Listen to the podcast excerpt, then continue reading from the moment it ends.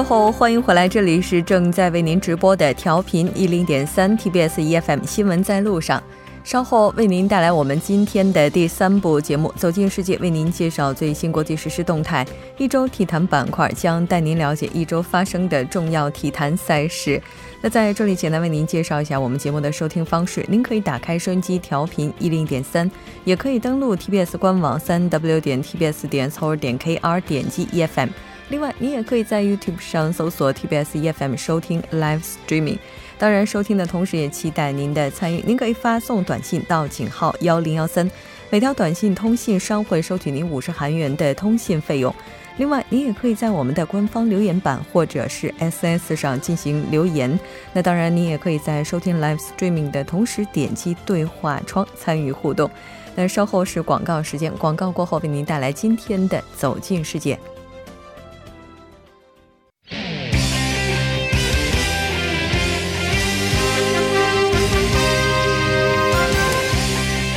走进世界，为您介绍主要国际资讯，带您了解全球最新动态。接下来马上连线本台特邀记者夏雪。夏雪，你好。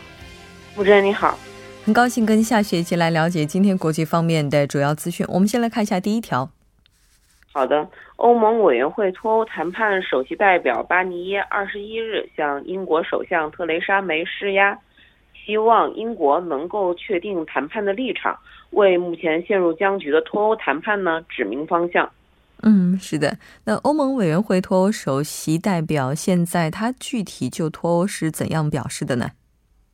巴尼耶在当天的意大利议会发表演讲时指出呢，英国脱欧谈判应该在二零一九年六月二十九日之前完成。目前呢，已经过去了六个月的时间，最后还需，但是最后还需要六个月的时间来核准谈判达成的协议，所以留给谈判的时间实际上只剩下十二个月了。所以他强调呢，欧盟方面希望与英方达成脱欧协议。在过去的三轮谈判过程中呢，双方在个别的问题上有所进展。但是英国呢，在这个脱欧费用清单、欧盟成员国公民在英、英国公民在欧盟境内权益的保障问题，以及这个北爱尔兰边界安排上面的一些问题呢，仍然是存存在这个不确定性的。所以这也是为接下来的谈判制造了障碍。嗯，是的，没错。现在的话已经进行了三轮谈判，那接下来第四轮谈判预计大概会在什么时候启动呢？第四轮呢将在本月的二十五日启动，所以这个巴尼耶也是期待特蕾莎梅能够在这个二十二日的演讲中就这个脱欧给出明确的方向，为目前陷入僵局的脱欧谈判呢指明方向。据这个英国唐宁街披露呢，这个特蕾莎梅将在特洛在佛罗伦萨的这个演讲中呢，会阐明英方的这个所谓的开放而慷慨的立场。嗯，慷慨应该说，因为据悉，现在英国政府的话已经计划这个这个大概要承担两百万两百亿欧元的脱欧费用，这笔费用也是相当不菲的。那当然，这可能和此前英国内部也是出现同时操戈问题有关。我们再来看一下下一条。好的，据日媒报道，日本民进党本月二十一日基本决定，在今年十月日本众院选举的。竞选承诺中呢，提出与经济增长相比更重视再分配的政策理念，主打与自我责任社会诀别的方针。关于修宪呢，很有可能那写入限制首相解散权的方案。嗯，是的，没错。那他做出这一决定的目的主要是什么呢？此举呢，他们是主要为了展现针对这个日本首相安倍晋三的经济增长路线。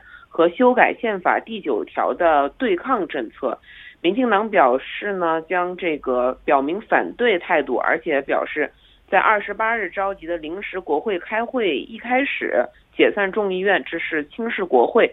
日本朝野政党之间的攻防呢，将变得越来越激烈。嗯，那围绕修宪的话，日本民进党的党首前原诚司他是怎么表示的呢？前原诚司二十一日在党总部召集领导层这个商讨竞选承诺的时候呢，他在随后的记者会上就现行的这个税制和社会保障制度指出，日本给予在职人员的再分配是极其微薄的，这就造成了年轻人的贫贫困问题。而且呢，他对于这个安倍提出的通过改变消费税财源用途来充实育儿援助的这个措施，他也是表示反对。他说这是为了抹杀争论点的表面文章，他们呢将仔细斟酌，努力的提出切实而不同的地方。围绕修宪呢，他解释称已经向这个代理党首等人呢传达了自己的想法。今后呢，这个党政调会下级的组织呢，下下会下级组织的各个部门会议将逐个主题的敲定重点的项目，在二十二日政策座谈会上提出这个竞选承诺原案，经过反复的讨论，最快可能将于这个二十五日决定。嗯，是的，没错。之前我们也提到，安倍解散众议院的话，也是希望给对手打一个措手不及。目前看来的话，似乎真的是实现了这样一个目的。我们再来看一下下一条。好的，据外媒，距离德国大选还有三天，最新的民调显示呢，德国总理默克尔领导的保守党派支持率下滑了一个百分点，但仍然是遥遥领先。嗯，是的，目前的话，各个党派的支持率情况如何呢？根据这个民调显示呢，默克尔领导的联盟党支持率为百分之三十七，继续与这个双位数的优势领先。排名第二的社会民主党呢，他们的支持率维持在百分之二十二。而预计在本届大选后进入国会的这个极右翼政党德国另类选择党支持率是上升了两个百分点，到了百分之十。而轻商的这个自由民主党和左翼党的这个支持率呢，分别为百分之九，而绿党则为百分之八。嗯，那进展如何呢？这个德国大选呢是将在九月二十四日举行，而这个当这个总理默克尔呢现在已经是当了十二年的总理了，所以呢他可能很有可能将在本届的大选中连任。而且外边外界也是普遍认为他这个获胜的可能性是非常高的。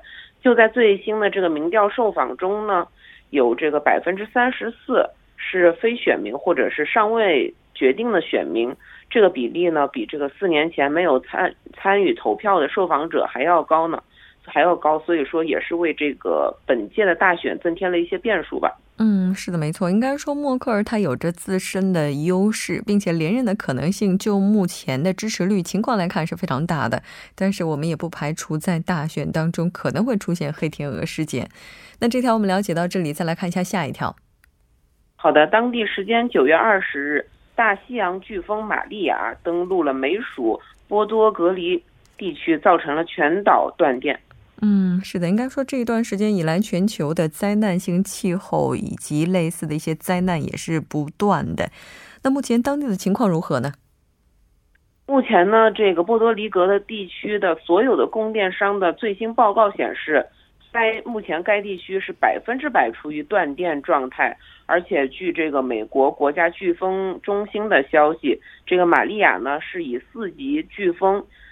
以四级飓风于二十日登陆了这个波多黎各圣胡安，给当地的天气造成了巨大的影响。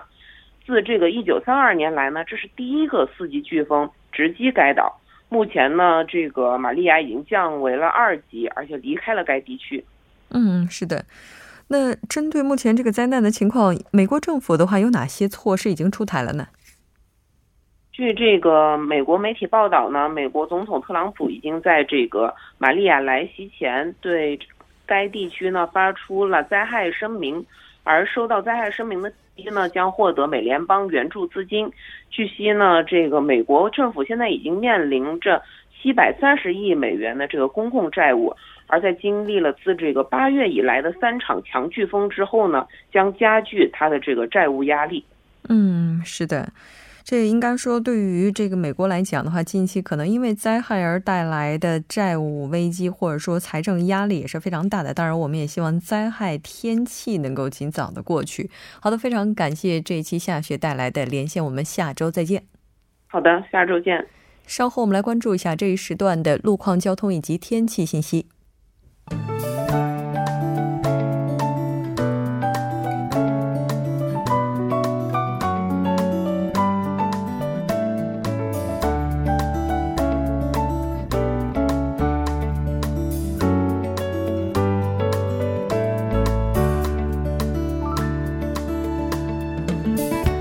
在是晚间七点十二分，这里依然是由影月为大家带来最新的首尔市交通及天气情况。我们在这里呢，首先关注关注一则活动的通知：九月二十二日到九月二十四日，在九里市民汉江公园会有二零一七九里波斯菊庆典的活动，约有三十万名的观光客来参加。那受本次活动的影响呢，江边北路、阿且山路、首尔郊外线等周边道路这个拥堵现象会比较。严峻，还望行驶以上路段的车主们利用其他道路来行驶。好的，我们继续关注两则交通临时管制的通告。在汉江大桥自南向北方向是有桥梁的保修工程，受影响，单方向四个车道中的一到两个车道将进行部分的交通管制。该作业会一直持续到十月二日，具体的时间段是从晚十点到翌日的凌晨六点。第二则是发生在增山路增山站到世界杯竞技场十字路口方向，世界杯隧隧道内是有照明灯的交替作业，受影响，三个车道中的两个车道将进行部分的交通管制。该作业会一直持续到十月十九日，具体的时间段是从上午七点到下午三点，还望您参考时间段计划出行路线。好的，接下来我们再度关注两则发生在路面的突发事故。那在一小时前发生在奥林匹克大道金浦方向成山大桥到嘉阳大桥的四车道，那早些时段发生的这个交通事故呢，已经得到处理，您可以正常通行。还有是在汉南大道汉南大桥北端到汉南二高架车道的南侧的二车道，那目前也是有这个交通事故，现在有工作人员正在处理作业当中，还望您参考路段，小心驾驶。好的，最后我们再度关注下今明两天的天气情况。今天晚间至明天凌晨多云，最低气温零上十八度；明天白天晴，最高气温零上二十六度。好的，以上就是这一时段的天气与交通信息。稍后我还会再回来。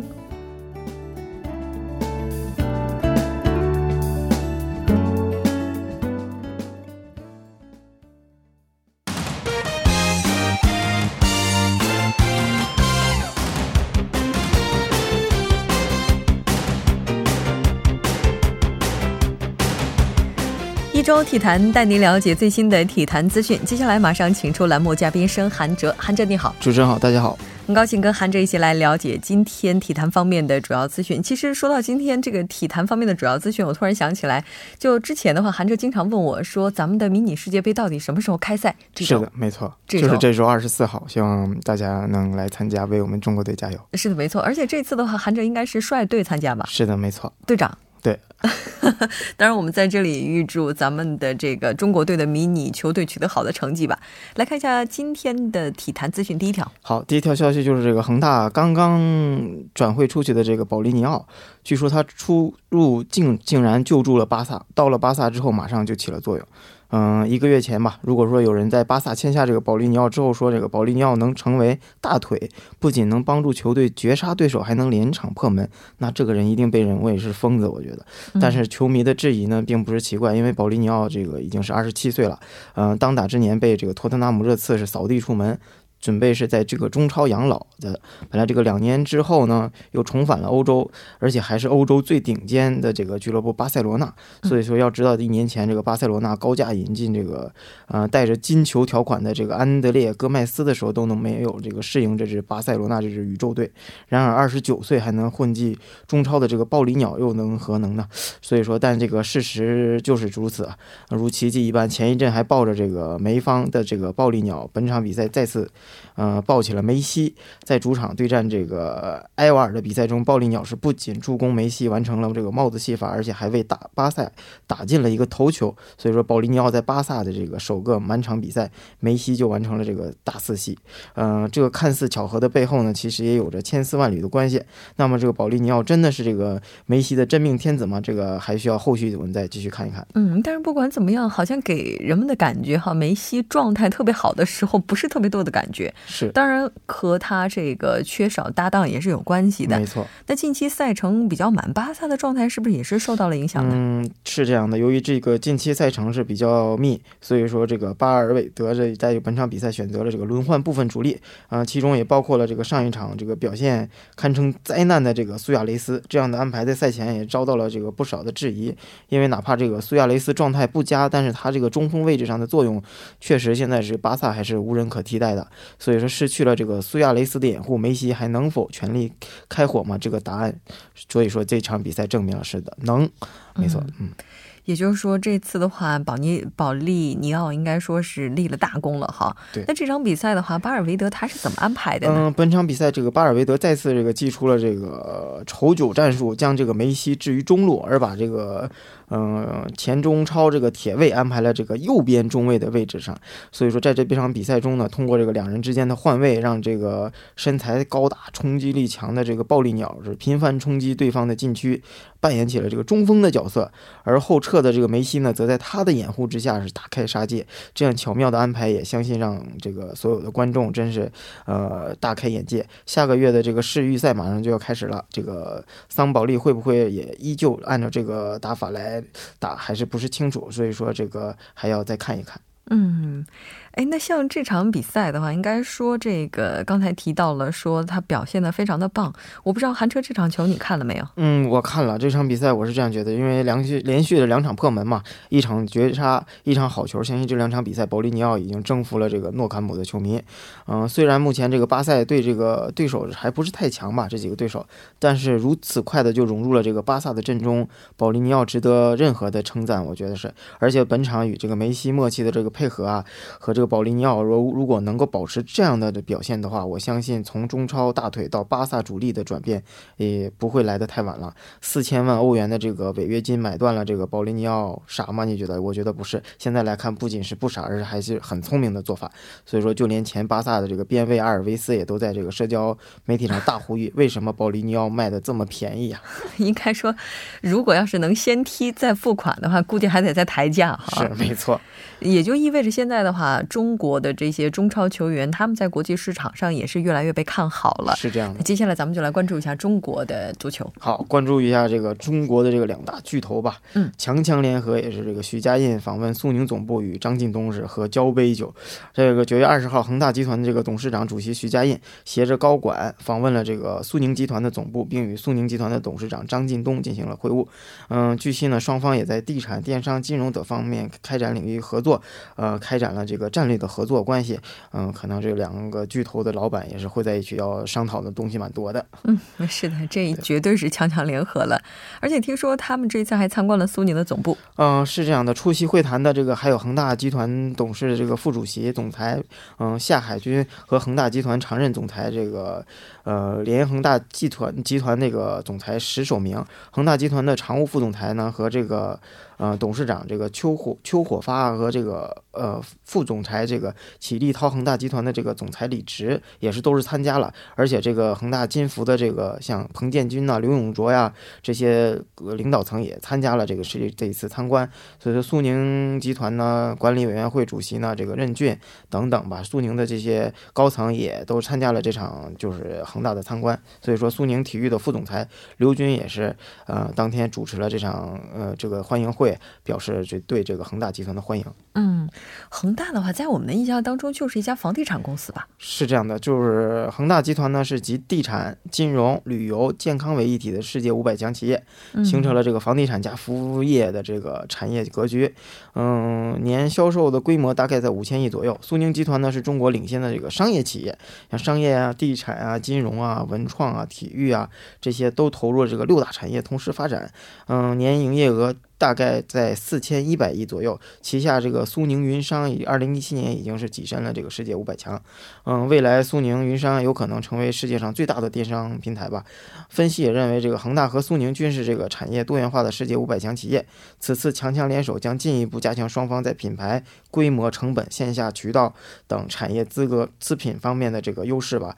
而且我觉得，不仅在这边，双方也一定会因为这个足球也会讨论一下，因为毕竟这两个集团都是现在。中超里边，呃，投资最大的俱乐部是的，没错，因球结缘，然后又因为足球的话拓展在其他领域的合作，这应该是足球的魅力了。是这样的，我们再来看一下下一条。嗯，下一条我们把目光转回到韩国，韩国耗资二十九亿韩币打造了一个就训练基地，就成为这个冬奥会第一批这个试验田。嗯，引领韩国精英体育的这个新摇篮吧。镇川选手村将于二十七号正式开放。这不仅意味着这个国家队啊运动员从这个泰陵选手村移到更大的训练基地，还象征着这个韩国体育的百年大计有了新的大本营。镇川选手村呢，位于这个中清北道的镇川郡，呃，广汇院面。嗯，次之是五千一百三十亿韩元，约合人民币大概在二十九点八亿元左右，用了八年时间的建成，占地在一百五十九点七八七万平方公米。嗯，运动员这个宿舍多达八栋，八百二十三室，支持三十五个项目的训练，有二十一栋的这个训练场，可容纳一千。一百五十人，方方面面都达到了这个泰陵选手村的三倍左右。所以说，村长这个李在根也表示，呃，镇川选手村是世界顶级规模的这个综合训练基地。嗯，是的。那这个选手村的话，大概什么样项目的选手会入驻呢？嗯，这个选手村呢是二零一八年平昌冬奥会将成为这个镇川选手村的面临的这第一轮的考验，包括冰球、冰壶。滑冰等十六个项目的国家队将从下个月中旬起陆续离开这个泰陵选手村，计划在十一月底完成这个搬迁。嗯，但因为韩国这个冬季较短嘛，啊，这个冬奥选手呢，在这个新西兰等海外建立这个训练营，主要是国内进行体能训练，因此目前入驻这个镇川选手村的这个冬季项目呢，国家队，嗯，队员仅仅只有三十九人，嗯，包括这个雪车和这个冰橇项目呢，队员在这个镇川这个选手村训练，他们也是这个为了争取这个平昌这个奥运会夺金，实现韩国队雪上项目的奥运会的这个金牌的零突破。嗯，不过这个韩国确立了在这个在本届。冬奥跻身综合奖牌排名第四的目标之后呢，政府啊、体育会、平昌奥运会组委会。各冬奥项目吧，也二月份这个组建了这个选手支援团，通过了扩建这个外籍教练啊及专家队呀，嗯，调控竞技状态呀，增加训练时间啊，特供食品啊等，有很多针对性的这个支持这些运动员的这个竞技水平。所以说，李在根也是表示，镇川选手村将去听一线教练、运动员的心声，全力支持他们在这个冬奥会上取得更好的成绩。嗯，一八冬奥的话，应该说现在已经进入倒计时了，现在各项工作也已经陆续的收尾了，是吧？是。这样的，我们再来看一下下一条吧。好，下一条我们再把目光转回到这个中国的这个足球上。嗯，里皮十月二日将返回中国考察这个中国的 U 二二国足，国青也将被考察。嗯，国足虽然无缘了这次俄罗斯世界杯的决赛圈嘛，但是得到鼓励的这个远多于这个批评。在中国足球界不如人这个现实的背景下呢，中国足协对这样一个结果似乎也是早已有了心理准备，也很清楚，只有踏踏实实的搞这个青少年基础，才有。对未来吧，因为有更大的未来，所以说近日呢，随着国少女足这个锦少赛和国青这个男足踏上这个曲靖的四国赛的征程，中国足协有关国字号的工作重心也移交到了这个后备人才的这个梯梯队的建设上面。从各男足男女国字号的梯队组建后呢，这个包括这个后勤保障、教练配备各方面工作来看，中国足协对这个各队的重视和支持不亚于这个成年国家队了，已经。所以说，而近期呢，这个。呃，协会啊，国管部啊，女子部啊，青少部啊，职这个职能划分、人员调整，也都配合着相关的工作，在进行这个思路的转变。嗯。其实国庆的话也是非常重要的，因为毕竟的话，再过几年他们刚刚好的话，就是下一批了，对吧？是这样的。那像这个塔尖不锐的话，当然要加固塔基吧。是的，因为这个中国男足十二强小组赛最后时刻是无缘了这个俄罗斯世界杯决赛的决赛圈，看似是运气不佳，但实际上还是因为咱们在比赛中的这个透支过大而不具备偿还的能力。所以说，中国足协对这支球队的这个能力可调控前呢，还是他之前是应该知道的。所以说这次为了下一次的世界杯做准备吧，国这个中国足协也是现在开始把工作重心完全转到了这个青少年的培训上。嗯，是的，没错。那国字号男女梯队这次也是亮相了，要是的。这个虽然这个国家队这个十十月份的两场比赛呢，因故了是取消了，但是这个国协中国足协有关这个国字号的球队新周期的这个呃。那日期呢？是从上周开始。由于前国脚这个高红率领的这个 U 十六，呃，国家女足这个少女那个呃少队的，在这个泰国的春屋里参加了这个女足亚少赛。嗯，事前呢，三名获得了这个自动获得这个亚少赛的资格的入场券。所以说，这次国足出局后呢，首支正式比赛的中国国字号球队也是亮相了。嗯嗯，是的。其实昨天的话，也有一支国字号球队在比赛。啊，是这样的，嗯，同样在昨天呢，这个曲靖国际青少年足球锦赛的揭幕了，由这个贾秀全贾指导率领的这个一九九九年段的这个呃，青少年男足是迎战了这个阿曼队，这也是这个贾指导全权接手球队之后的一场正式的首秀吧。嗯，所以说这场比赛中国队也是打得非常不错，所以说现在，呃，中国足协也诚意的这个对这个国青队的建设啊、准备啊、重视程度啊，不亚于这个 U22 国家队了。所以说，以及这个1997年年段的这个国奥队啊，对这个呃突变也有一些国足有一些了议案。所以说，现在国足的重点还是呃从成年队转移到了这个青年队。嗯，是的，没错。那这个里皮到底什么时候能够重返中国呢？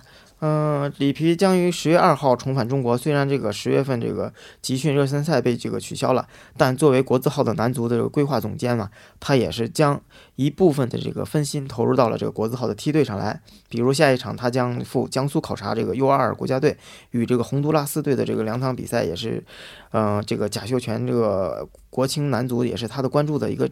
重点之一吧，嗯这些思路的变化呢，得益于这个中国足协与这个里皮团队的沟通的结果。所以说，中国足协把这个重重视程度从这个青少年足球工作已经是基本上完全的落实到了实处。嗯，是的，没错。其实稳扎稳打对于现在国足来讲的话，才是需要做的事情。是的。当然，如果未来能够带给我们灿烂的这些场景的话，或者说经典的一些比赛的话，我觉得这些等待都会值得。是这样的。好的，非常感谢今天韩哲带来的这一期。节目那，同时也希望在这周末九月二十四号的迷你世界杯上，那韩哲率领的球队能够取得优异的成绩。好，谢谢大家。好的，我们下周再见。下周再见。那稍后我们在百味茶座当中再见。